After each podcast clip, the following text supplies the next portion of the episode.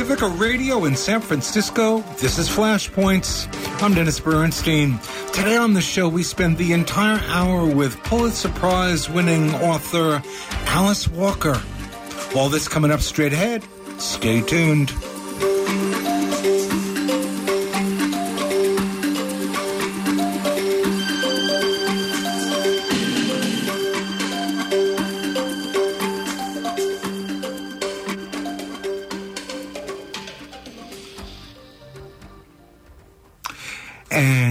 Listening to Flashpoints on Pacifica Radio. My name is Dennis Bernstein. We are delighted to spend uh, this hour with a good friend of this show and uh, somebody who I consider a friend, Alice Walker.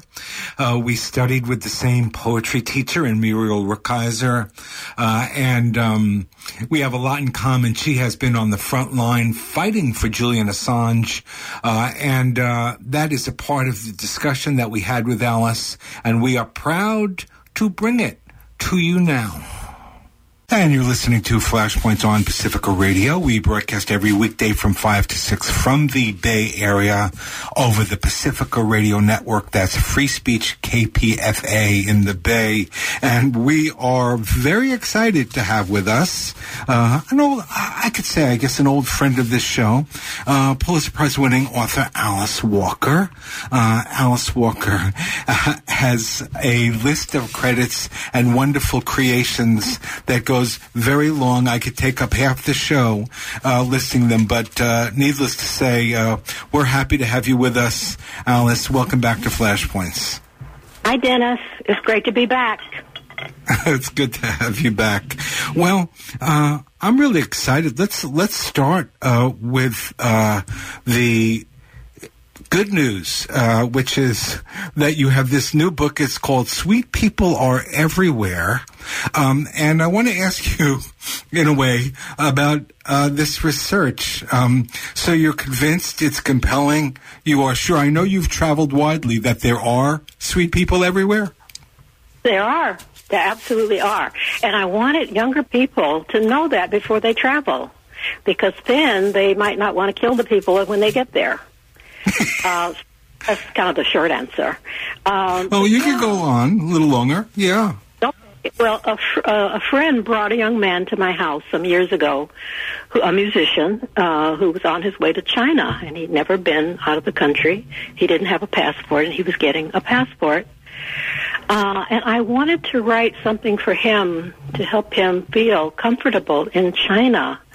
And one of the things I said to him was that there are musicians, many, many musicians in China. Um, and so you right away have your own group in a way.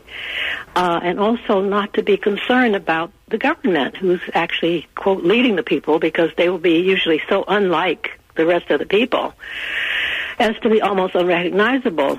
Um, and that's one of the things we really need to, to teach our young about traveling the world uh, before they go there as soldiers. You know, that the people wherever you are are pretty much, you know, like the people you leave behind. Yeah.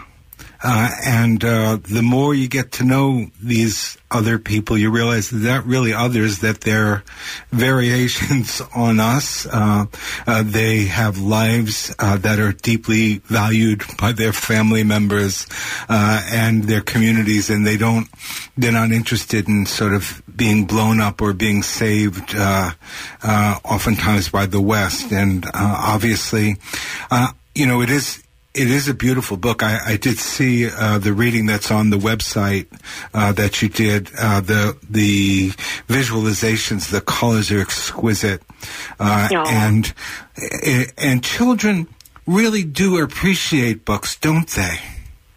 Yeah, well, I did. Yeah, I was a child. I lived in the ones that that we we had. We didn't have many, but I definitely found a home in them, and I got to live in the 18th century and the 19th century. I mean, the 17th century. Uh, just by reading, and I realized what magic it was, and that too is what I would like us to, you know, give to our children and our grandchildren. It, it is so interesting. I, you know, I spent a, a number of years teaching and teaching very young children, and really a lot of teaching is reading with children. Mm-hmm. Uh, and I can tell you that these kids did not like to have their stories interrupted. Um, Would you? Uh, no, absolutely, absolutely not.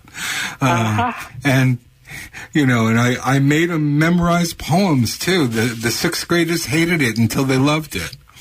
Um, but uh, you, so it, it is a special thing to write for children, huh? And that's well, something you really enjoy. I, I do, uh, but also this was this was really just a uh, just a poem. It was a poem in my last collection of poetry, and I, I hadn't envisioned it as a children's book. In fact, the publisher Tra, which I'd never heard of, uh, approached me for you know to make this into um, a book, and of course I said yes because I wanted to to just work with someone, an artist, to, to see what he would paint, he or she would paint. Uh, and it became such a beautiful collaboration. Uh, and, and I think we'll be doing another book together soon based on yet another poem. Nice. And uh, again, it, it is so simply beautiful, and the essentially you you take us uh, on a little journey around the world uh, to meet all the different people who are sweet, uh, and it, it is a model because uh, we're taught to hate. That was that song, that theater. Oh God, you have to learn how to hate. Oh, that's yeah, I know. The, yeah, but uh, uh, anyway, uh, I'm sorry about that. Well, let, let, me tell people we are. It is true. We are speaking with Alice Walker. Uh, you're listening to her on Flashpoints on Pacifica Radio. Uh, Alice, we're happy to have you with us. I, w- I want to talk to you, if I could, sort of split the interview. Uh, not that it's a good thing to split one part of life from another, but I want to mm-hmm. talk a little bit about what's been going on with Assange. And then I want to maybe move it a little bit more to literary and talk about some of the work you've done, extraordinary work you've done, including uh, helping to rediscover Zora Neale Hurston, which mm. the world will never get over, and thanks you again and again. Um, but you have been uh, very outspoken about Julian Assange. You're on, uh, I believe, a national committee or an organizing committee to call attention. You've written uh, publicly uh, in major places about um, Assange. Tell us what you see as the heart of the matter. What's at stake? Why are you out there fighting uh, for this man's freedom? Well, because he's telling the truth about things we need to know and things that can actually help us save our own lives. If we know what our military is doing, uh, we may possibly decide not to join it, either in activity or in thought. And that's major. And he has a right to do that. He has a right to expose. Um, he and Chelsea Manning, they have a right to expose these awful, quote, secrets that we're not supposed to know about, even though we're sending our children, uh, you know, far away to places they never heard of, to be slaughtered. So I very much appreciate what he's done.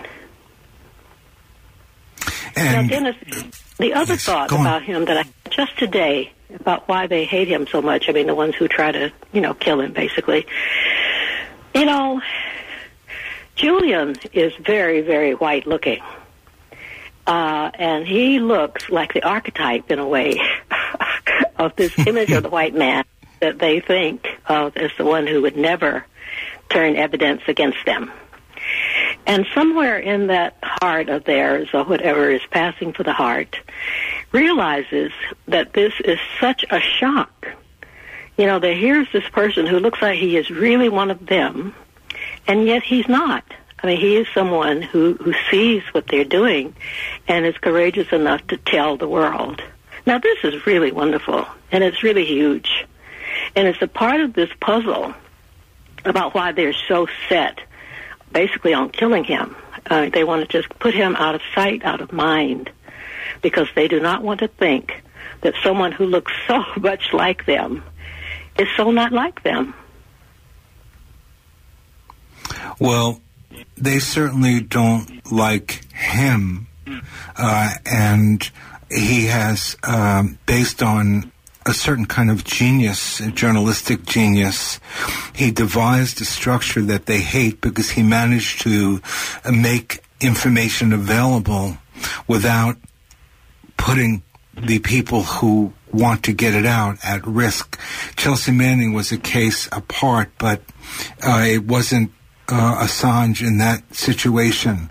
But it is to think of the two of them together and what they stand for and the kind of um, courage they've shown to celebrate the truth and make it available.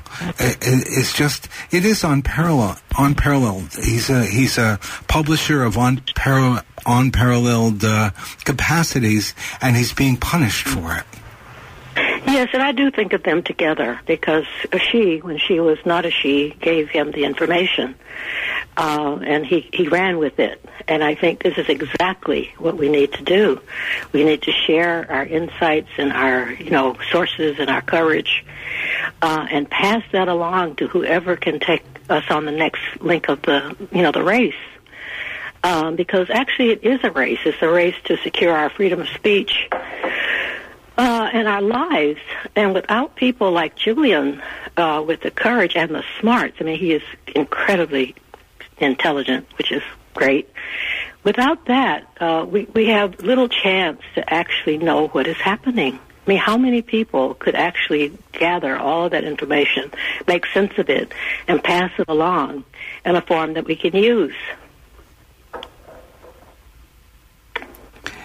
It becomes and it, when you think about these two together, when you think about Julian Assange and Chelsea Manning, who became a woman in solitary, but never lost her uh, focus of the meaning uh, in life and what she was there for, it is it is so troubling to me, Alice, that these two extraordinary people, that this woman that Chelsea Manning has demonstrated her commitment to truth and mm-hmm. She and these are the people that are vilified and these white guys you know what i'm talking about i'm not going to even mention any names are still you know they can kill as many as they want they're still walking around free uh, exercising their constitutional rights right mm-hmm. because they think they own them just as they think they own us but they don't, and that's what you know. Julian and, and Chelsea are are demonstrating. You know, even though their lives are threatened, it's an incredible, incredibly beautiful thing that they are doing for us and for themselves. Because when you stand in your own truth, it's a light. I mean, it's, it's shining, and it's very good for us. Yes, indeed.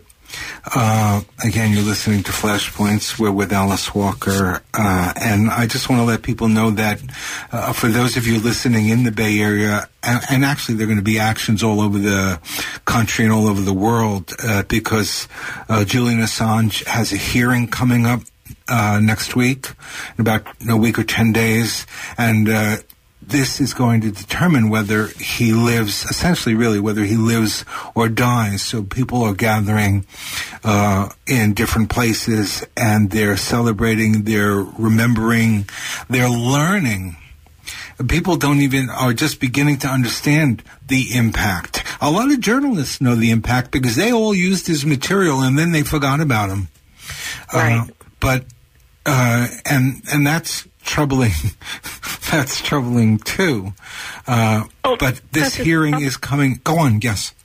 No, I mean it's how much we do forget. You know, and and it's not it's not all our fault.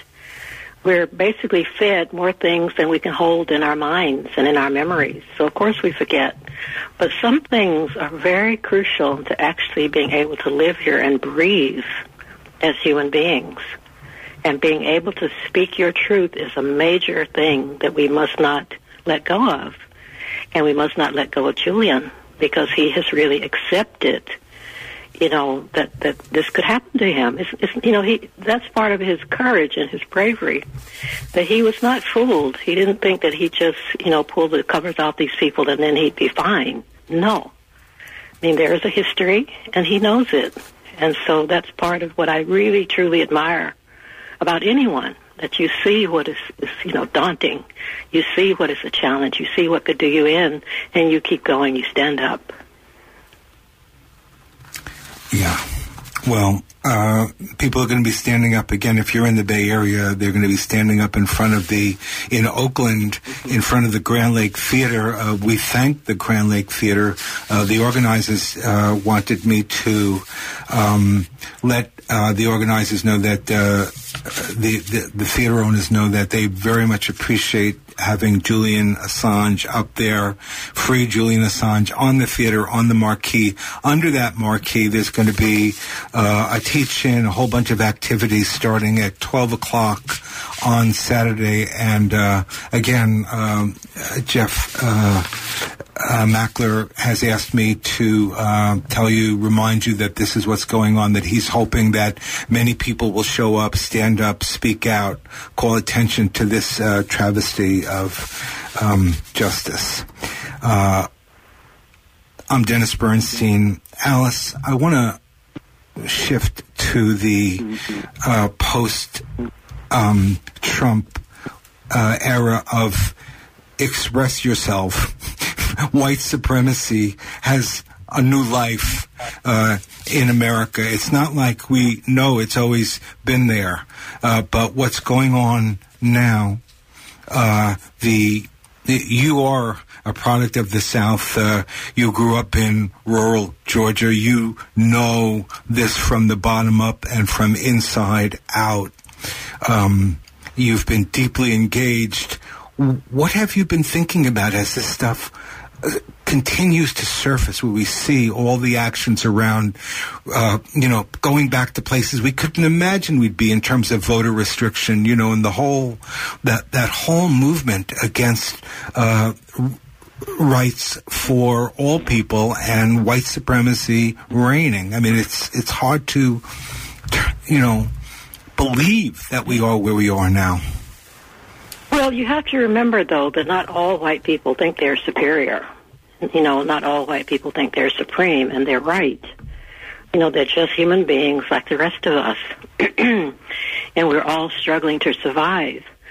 I think the people who are, you know, charging this uh, again, this charging charging us up this mountain again, are people who really uh, are using it. This is a I mean, there is, you know, hatred and, and, dis, and disdain, but there's also the need to shift our attention from some of the other things that are happening. Uh, and, and this is a tactic. They've used it before. When we seem to be, uh, you know, getting closer to understanding some major shift that's happening in society that we're not a part of, they start integrating and sometimes uh, lynching black people uh, or claiming that black people are doing whatever. And if they do that, your attention in this country anyway tends to go back to the track that it knows, which is racism and white supremacy. But what will happen, and you will see that eventually everybody will wake up and they'll realize that while they've been shooting black people, so many things that they thought they had nailed down, you know, like security, have been washed away. Um, and that that is what I see happening. So, you know, it, it's a tactic. They've used it over and over. You know, people, some white people do have a lot of insecurity about, you know, how good they are as people. And so they think black people are somehow making them feel bad. Uh, but actually, it, it's deeper than that.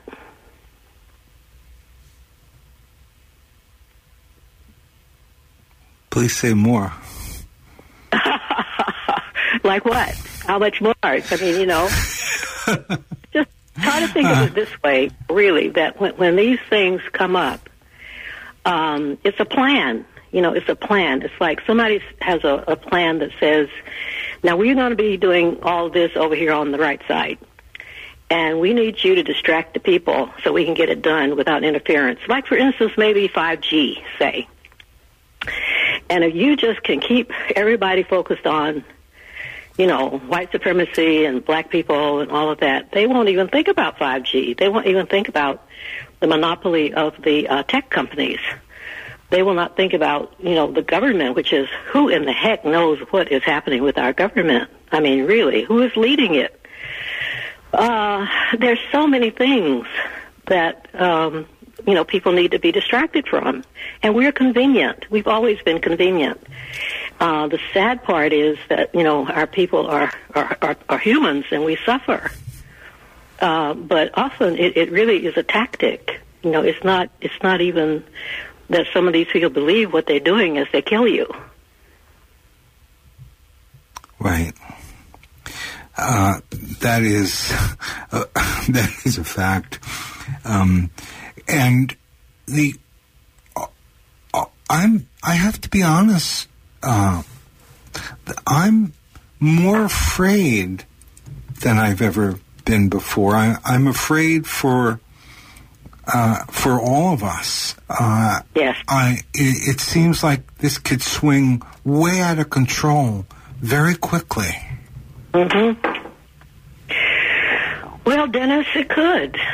You know, that's just the reality. That's America. That's a certain mentality. You know, that's, in this case, white supremacy, hoping that it is going to escape, you know, whatever disaster is, is looming.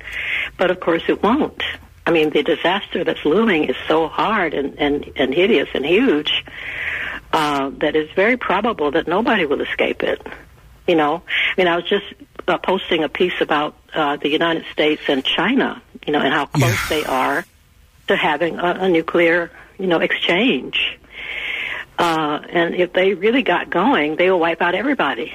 Uh, so, so it's you know, it's it's it's interesting, and I think it's useful to try to keep our eyes on all the layers of this, you know, otherwise we get stuck thinking that it really is about race. It's not really. Right. Right. you know, it is and it isn't. But but they, you know, we can we can get along fine. We we proved that in the '60s, the late '60s, and the '70s, and we were having a really, you know, good strong effort at coexistence you know, not everybody falls in love. I mean, some of us did, but you know. Uh, but now uh, we have to look at, you know, where we are as a as a planet, and we are on the edge. And and nature herself is just saying, you know, I'm really tired of these people. Uh, and so, yeah, there's that too. The it it is um, the the the China bashing, and of course you know, all these things, uh, these flare-ups are distractions. We we've seen a very consistent policy. They call it the Pacific Pivot from the United States government. It's been really through four administrations where they, the idea is to create a uh, a national security ring around China you know, using the Koreas, using Japan, uh, and they are talking more and more about this concept of full dominance, you know, about land, air, sea, and space. I shudder every time I see another spaceship go up because it feels like uh, the war effort, uh, uh, sometimes in disguise, not so much sometimes. Well, yeah, and also when you realize that they really don't know what they're doing. I mean, that's the most basic response that I have that they really have no idea what they're doing and they never have. And so, you know, they blow up, you know, people and they blow up countries uh, as if we're not the same people in the same country, you know, the country of Earth. I mean, it, it is, it's just, it boggles the mind. Sometimes you wonder if they're actually from here. And I do wonder that. Uh, yeah, they can't seem to anticipate the nature of blowback. Um, that it's all of us or none. Um, eh, but, oh, but we. I'm sorry. No, no, go on, please. No, I was just going to say there's a, an amount of wealth that you can have, I think, uh, that makes you feel impervious to whatever the blowback is. You know, you don't you don't feel like you're going to be blown back uh, just the millions of other people who don't have your, you know, little hiding place. Um, but I think the the planet is is basically so tired of you know being abused that even the ones with safety hatches uh, will find that you know life will find you wherever you are. You can run and hide. I think we used to have a spiritual about that.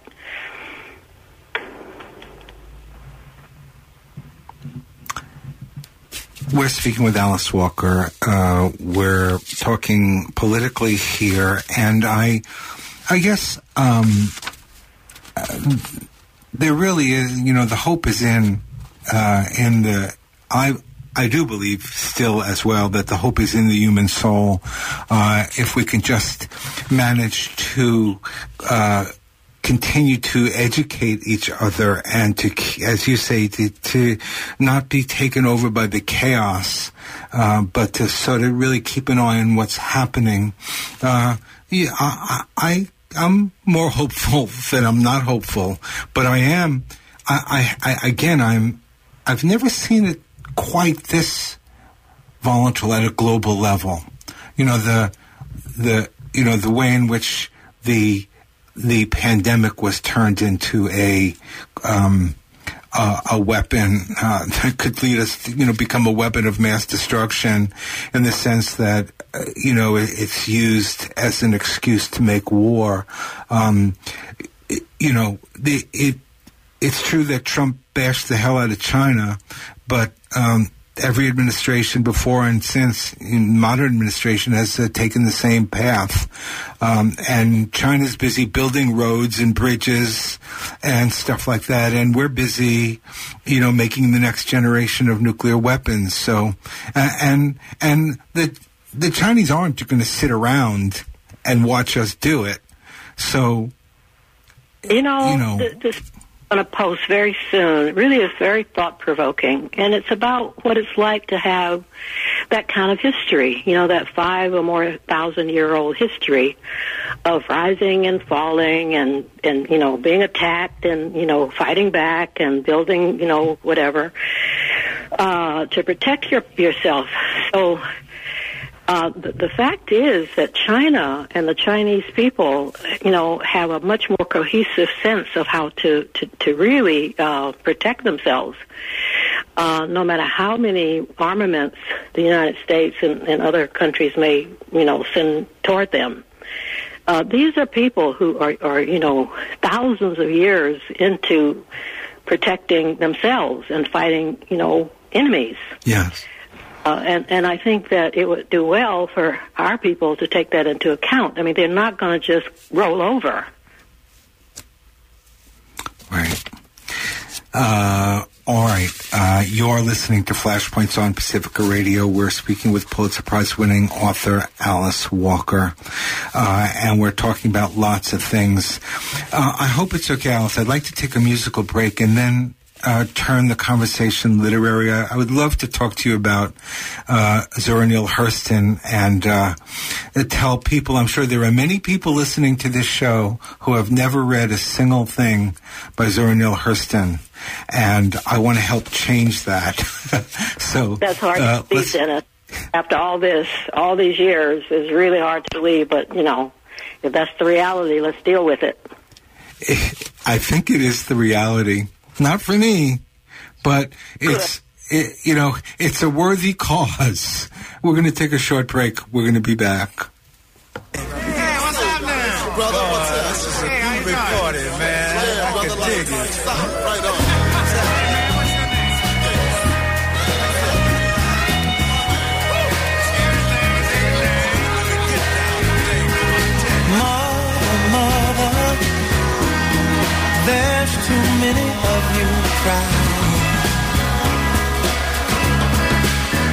Brother, brother, there's far too many of you dying. You know we've got to bring some loving here today. Yeah. Father, Father, we don't need to escalate.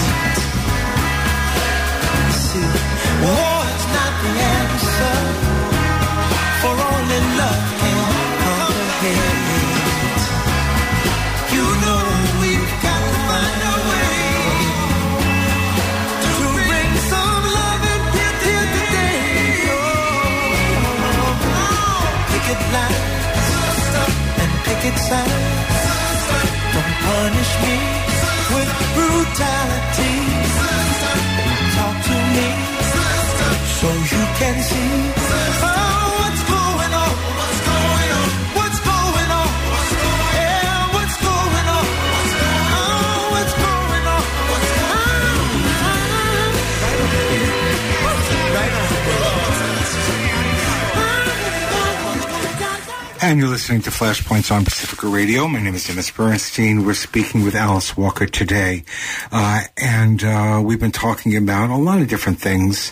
Uh, but I, I wanted to talk just a little bit. I, I hardly ever get a chance to talk about uh, writing and writers. And uh, essentially, for me, Alice, it's uh, writers like Zora Neale Hurston and you and some others that really changed my life. And I, you know, I, when after reading Their Eyes Were Watching God, I, I don't think I could ever be the same.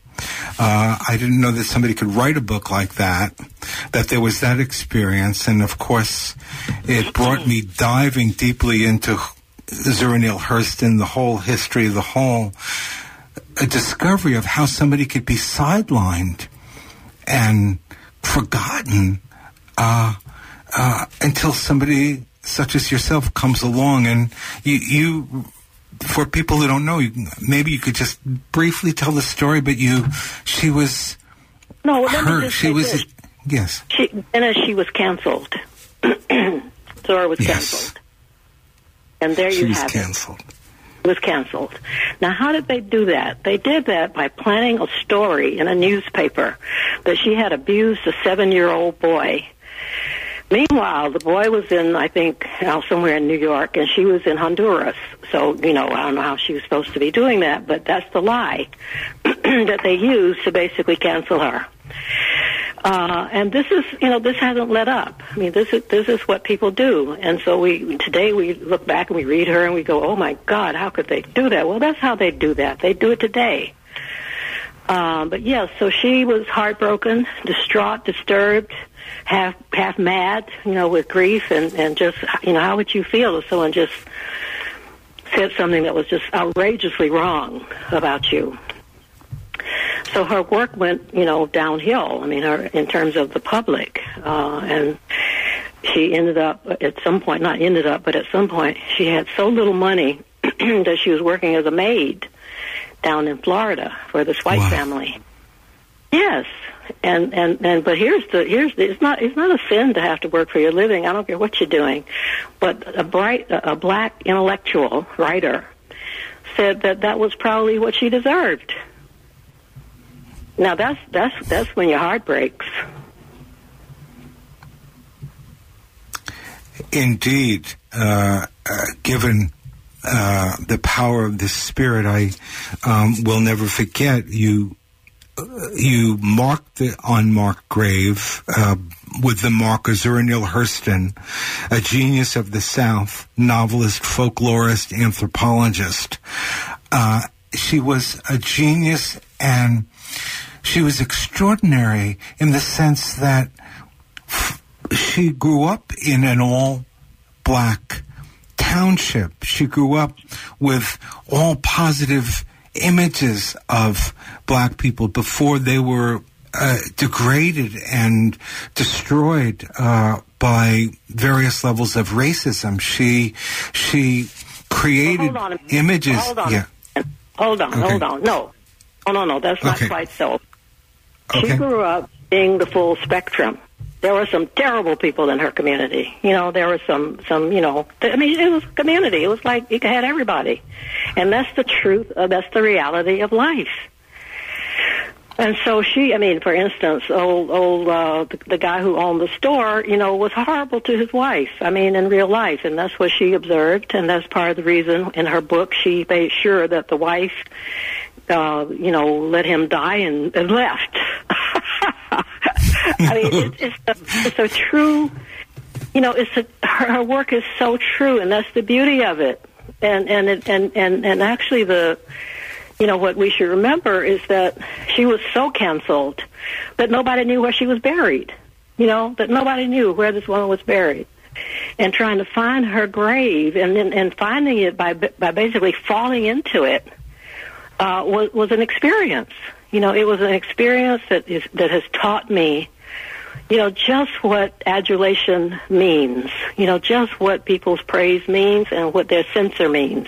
All of it means very little because it can be taken away very quickly by somebody's, you know, false word. And that is partly, you know, what happens to people. And it's, it's something that we should not accept.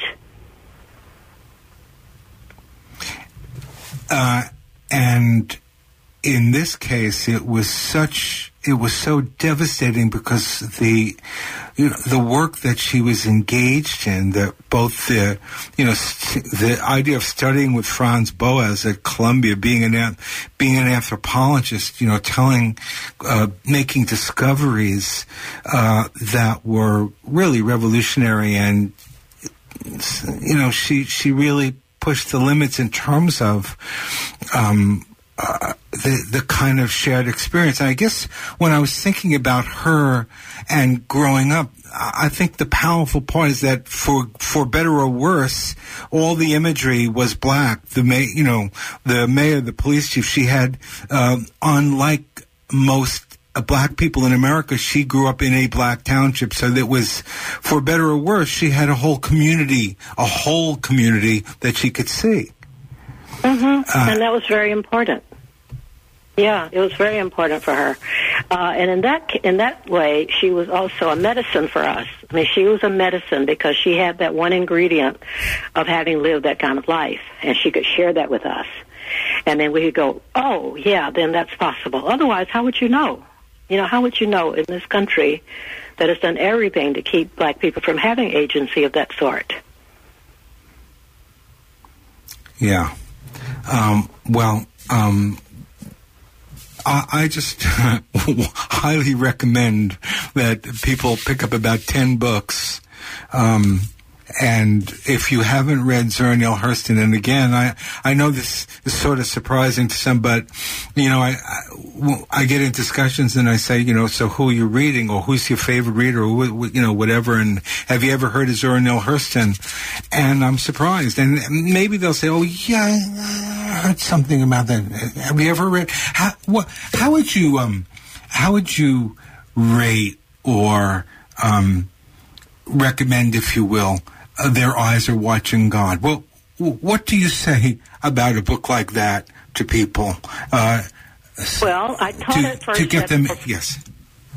I taught it first at Wellesley, and you would think, I mean, where I created created a, a whole course on black women writers, and with a few white women writers thrown in. Um, but I, I was determined to to figure out and to discover whether you know these white upper class uh, students basically could really hang with the language. And guess what? They hang, they hung beautifully. When they got it, they loved it, you know. And see, that's the other problem we have had, I think, as people of color. We often feel, because we've been made to feel, that the way we express ourselves, well, there's something just wrong with it, nobody will understand it. Well, that's ridiculous. I mean, if you, if it's beautiful and beautifully done and offered with this incredible flair and flourish and love that she had and just freedom of being, of course, anybody who's free and alive will, will respond. You know, they may have to work for the first three pages, but after that, you know, they're flying. Yeah, I mean, it's just, it's natural as breathing. I'll tell you, it's a lot easier for me to read Their Eyes Are Watching God than James Joyce's Ulysses. I'm happy to hear that, Dennis. I had a, I had a at my own self. uh, you know, uh, but uh, yes, uh, I, and I, I, I, you know, it was just as the and the amazing part of discovering Zora Neale Hurston is that it was, you know, it was the thing about the writing and how and those short stories and you know all there's so much incredible stuff. Uh, but then uh, the politics got me uh, and mm. as you lay it out that that somebody like this could be treated like this. And i you know i uh, you know my friends would say why are you surprised? What's surprising about this? Where have you been for the last 200 years? But i i I, I still, I think maybe that's a bit of my saving grace that I'm still vulnerable, and, I'm still thinking and hoping uh, that it, it wouldn't be as bad as it is. Um, no, I think but the surprise yeah. though is that people did this. It, you know, the, the white people, you know, kind of laid in the cut and they were kind of waiting, but it was basically the black people who for whatever reason, you know, embarrassment that she, you know, said we didn't talk like white people, you know, we didn't do stuff. I mean, we didn't. Th- she didn't think that integration was all that great either. I mean, she was very much in favor of black people having their own everything, and and you know, and and really honoring their own traditions. And they hated her for that because how dare you be so backward? You know, we the other you know people were saying oh no, we want to integrate because, you know, they got all the good stuff. Well, they had the stuff, but they didn't have the soul. And that's yes. where she was. He said, okay, they, they do have, you know, they've taken all the, everything, the land, the buildings, they, you know, they, workers, you know, the death. Uh, and we could join all that. We could sit up in their, their stolen properties. But actually, they don't have soul. And why do we want to go and lose our soul in order to sit up there where they? yeah, she was sort of a segregationist. She, in a way, she she she came down politically with uh, some of the southern senators that no, we no, no, love to hate. It's not the same. It's not the same, Dennis, and that's why I understand. Were, they were confused. They were confused, right? They thought just what you're saying, but that's not what she was saying. She right. wasn't saying she had white friends, you know, who loved her to death, and she loved them back. Uh, but she was saying that this is ours. We have something that is ours. Let's keep it. Yes. And if we dilute it by going where we're not wanted and having our heads and hearts broken, what good does that do? And I think today there are people, black people, people of color, who understand this perfectly. We want to keep what we have. We have soul, we have heart, and we have damn good music. And I really feel that some some of the the struggles that we've been through in order to integrate have really hurt us deeply. And I'm not saying let's not have any, but I, I'm saying acknowledge that that that we have been at war, trying to be whole in this country. Wholeness mean, meaning being a whole human being situation. You know, I hate the word integration and the word segregation because they're so clumsy. Right. I much words that speak to unity, you know, and heart and growth. You know, as, as beings who, who are, you know, halfway worthy of being on this planet.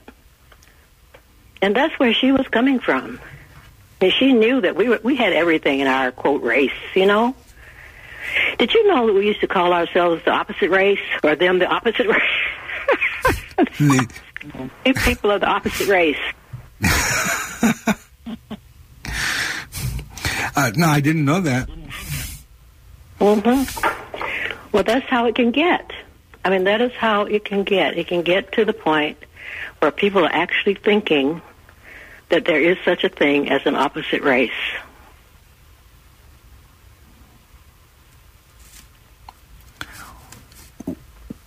Where do you think this goes now? well, where, where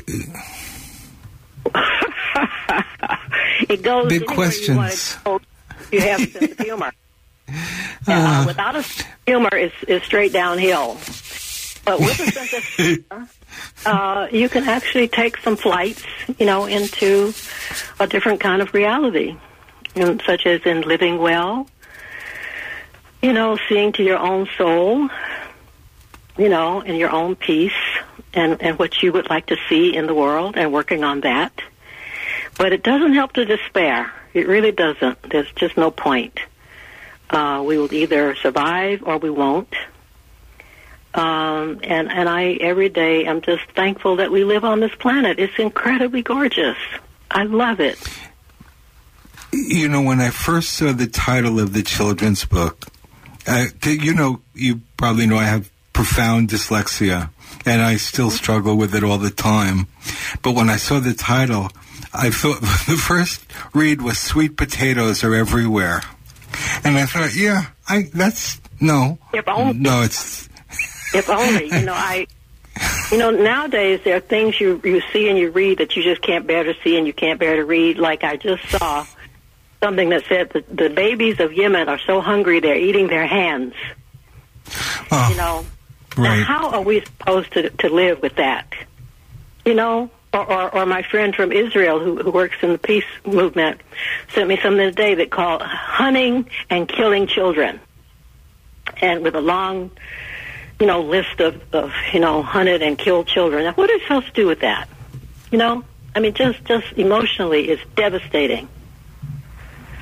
Uh, but on the other hand, I feel that we have to remember that even with all the evil in the world and, and whatever struggle we're in, this place is still so incredible that it, you know we owe it our allegiance, our love, our dedication, and everything, and we have to just really keep going and trying to make it, you know, a place for everyone.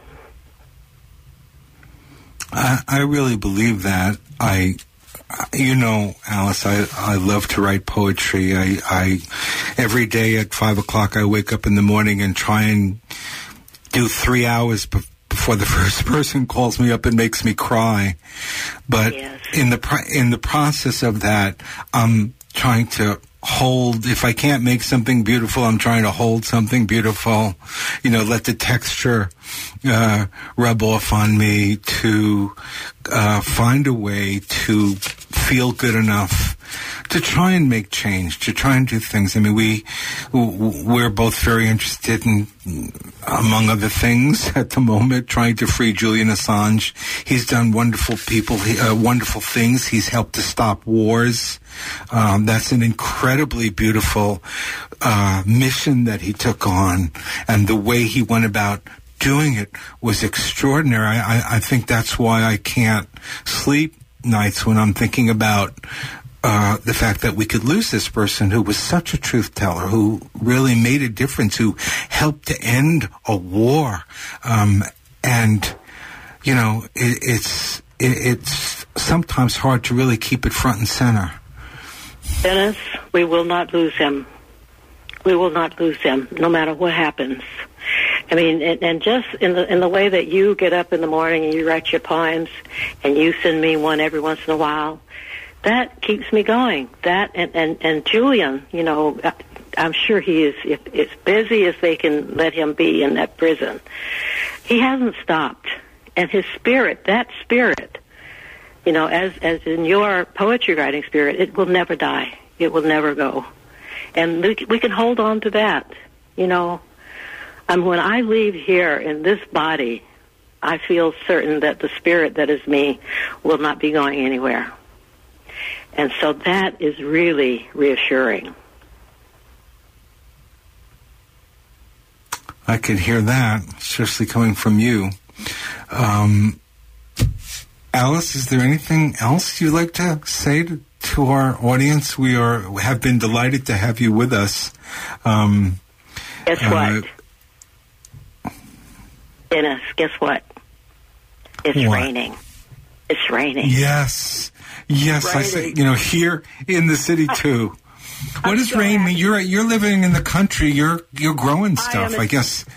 It is so beautiful. It is so wet. It is so extraordinary. I just can hardly stand it. It's so great. The rain. Yes. Okay. Well, uh, that's a wonderful positive note uh, to leave it on. Uh, Alice, I appreciate you taking the time to speak with us, to be a, a supporter of Pacifica Radio, and to take all the stands you take. We didn't even, I don't know how we got through without mentioning Palestine, but we know where our hearts are uh, when that uh, when it comes down to it. And uh, if there's ever a defining story that's ongoing that needs to be dealt with, uh, it starts there.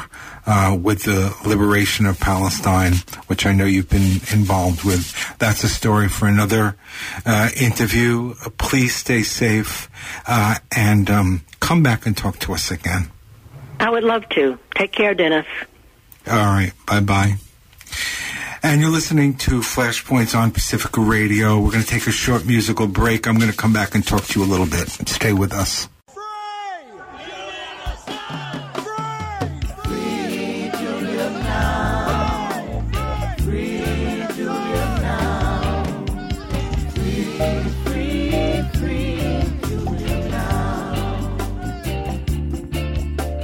As a journalist, I saw that we could achieve a lot of reform with a little bit of work. In some cases, one classified video can possibly stop a war. A military chopper opens fire. Instruments of genocide. WikiLeaks unmask the lies of orders queued by Central Command. Gunsight video nails the murder scene down. Julian told the truth about the war machine. It's getting late in the hour. Don't wait another minute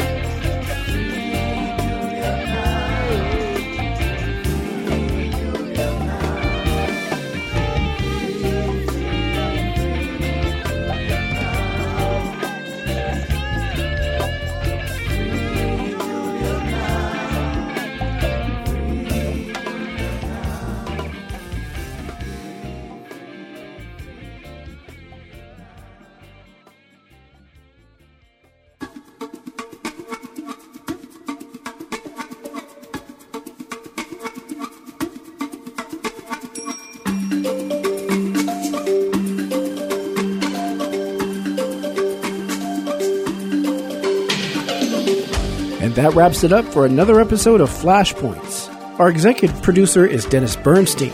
Senior producers are Miguel Gavilan Molina and Kevin Pina. Technical director is Mike Biggs. For previous episodes, go to kpfa.org or flashpoints.net. For questions or comments, email dennis at kpfa.org. Thank you for listening.